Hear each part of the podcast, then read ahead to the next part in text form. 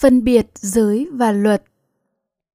Các tín đồ phật giáo cả bắc tông và nam tông hiện nay đa phần đều không phân biệt được giới và luật, mà đồng hóa hai khái niệm này là một. Thậm chí một số bài kinh cũng đồng hóa giới và luật làm một.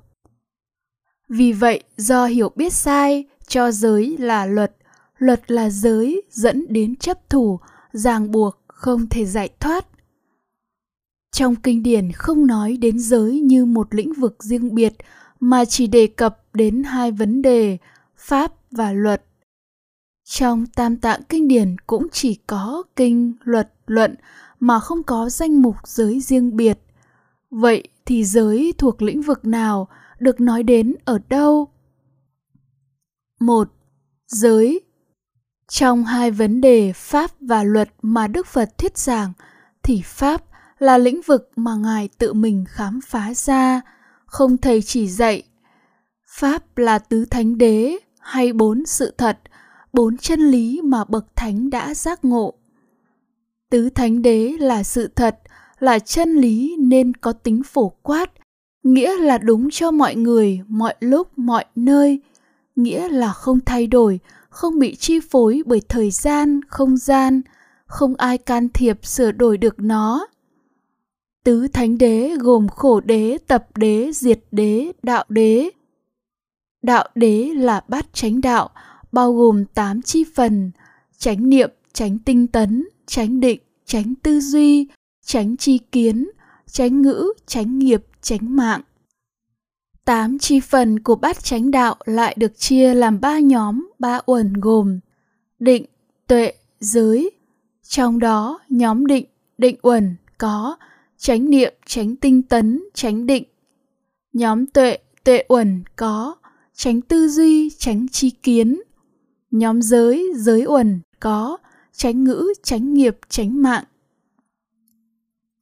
Vì vậy, giới thuộc về pháp, chứ không thuộc về luật, và giới là chân lý, là sự thật có tính phổ quát, không bị chi phối bởi không gian, thời gian không ai can thiệp sửa đổi được giới. Hễ bất kỳ ai, thời gian không gian nào mà khởi lên lộ trình tâm bát chánh đạo với trục chính là chánh niệm, chánh định, chánh chi kiến, niệm, định, tuệ, thì giới, chánh ngữ, chánh nghiệp, chánh mạng sẽ có mặt. Giới sẽ tự động khởi lên trên lộ trình tâm bát chánh đạo có niệm, định, tuệ hay nói gọn là khi có định và tuệ thì sẽ có giới. Vì vậy, giới là sản phẩm của định tuệ.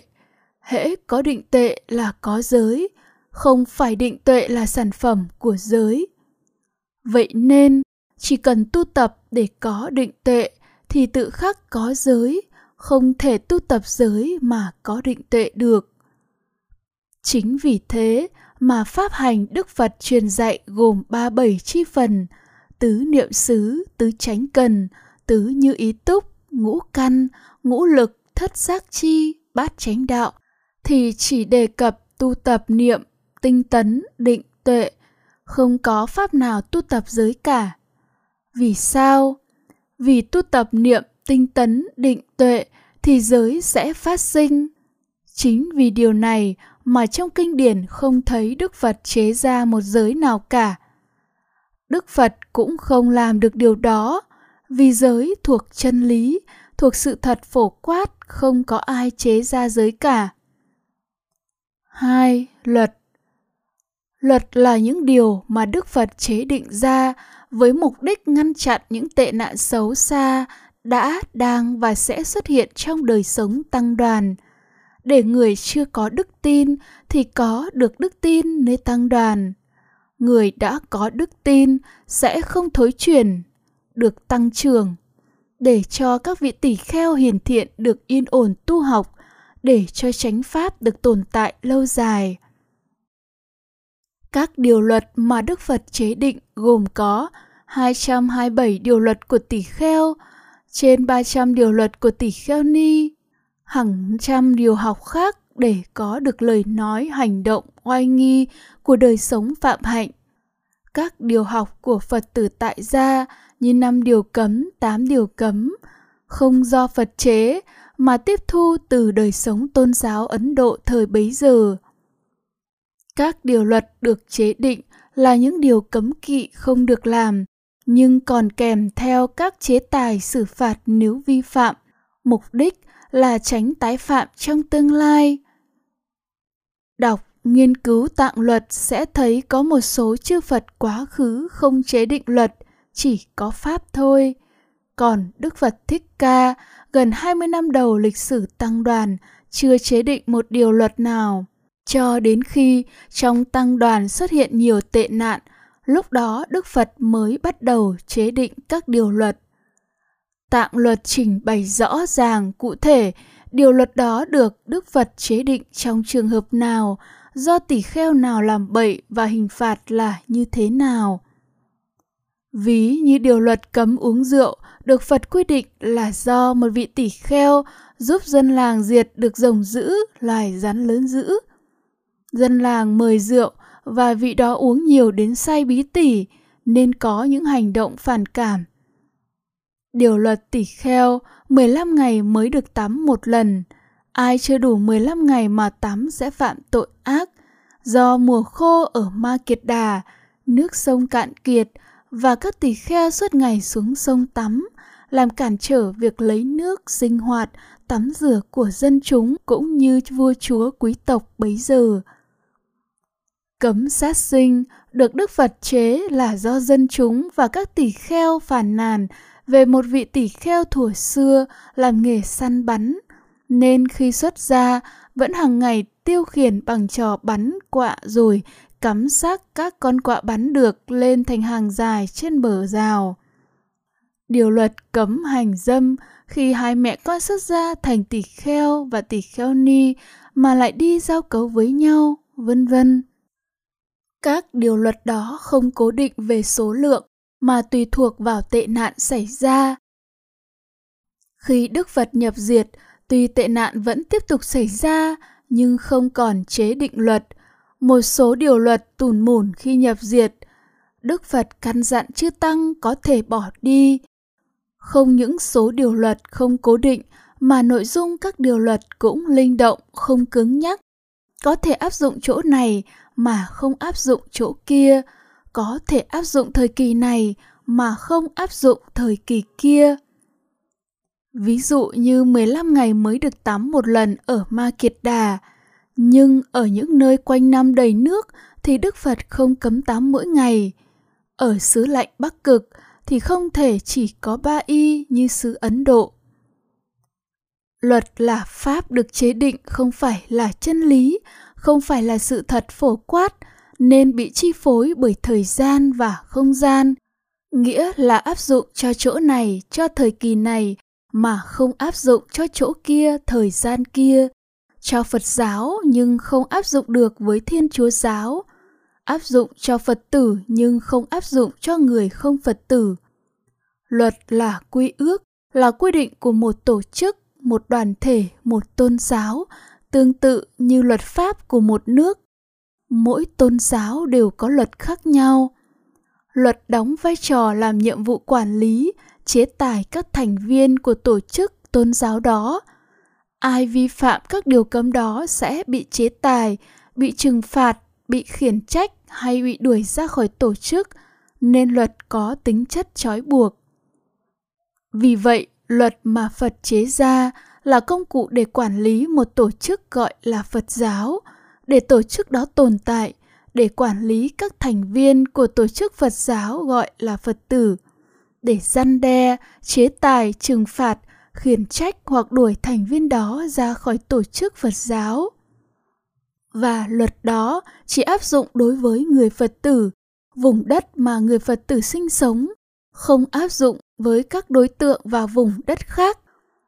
Bản chất của luật là chế tài là trói buộc, Tạng luật còn thuyết minh một số vị Phật thời quá khứ không chế định luật mà chỉ có Pháp thôi. Ngược lại, giới thì không như vậy. Giới là giải thoát, vô tác giải thoát. Giới thuộc Pháp là chân lý, là sự thật phổ quát. áp dụng cho mọi đối tượng, mọi không gian, thời gian, dù là người cơ đốc giáo, hồi giáo, ấn giáo, Phật giáo hay không thuộc tôn giáo nào. Dù nước Mỹ hay Trung Hoa, nhưng tứ thánh đế áp dụng cho mỗi người đều không sai khác. Và hễ ai tu tập đúng, bắt chánh đạo khởi lên thì giới gồm chánh ngữ, chánh nghiệp, chánh mạng đều khởi lên đầy đủ, không sai khác. Trường hợp luật đồng nhất với giới khi lộ trình tâm bắt chánh đạo của vị hữu học hay vô học khởi lên với trục chính là chánh niệm, chánh định, chánh kiến, thì giới gồm chánh ngữ, chánh nghiệp, chánh mạng, là lời nói, hành động, ăn uống nuôi mạng, không có tham sân si, sẽ khởi lên tròn đủ. Lúc đó không có một điều luật nào Phật chế định bị sai phạm, bị chế tài. Vì sao? Vì luật bị vi phạm, bị chế tài khi tâm có tham sân si, còn khi bắt chánh đạo khởi lên, không có tham sân si thì không thể phạm luật. Luật không còn ràng buộc chế tài vị đó. Lúc đó các điều luật như không sát sanh, không trộm cắp, không tả dâm, vân vân đồng nhất với giới. Một vị hữu học khi tâm là bắt chánh đạo thì cả giới và luật đều tròn đủ. Trường hợp luật khác với giới. Khi một người không tu tập bát chánh đạo, có thể họ thực hành không vi phạm các điều luật thì họ đủ tư cách tồn tại trong đoàn thể Phật giáo. Không ai chê trách phê phán họ, tự họ không áy náy về tư cách pháp nhân Phật tử của mình. Họ đầy đủ về luật nhưng chưa có giới. Họ mới chỉ là thành viên gia nhập Phật giáo chứ chưa tu học Phật giáo. Tuy họ giữ gìn không phạm luật như không sát sanh, không trộm cắp, không tà dâm, nhưng với tâm bắt tà đạo, với tà kiến, với tham sân si, ví như khi thực hiện không sát sinh do tham, muốn tương lai được khỏe mạnh, sống lâu, tái sinh thành người xinh đẹp.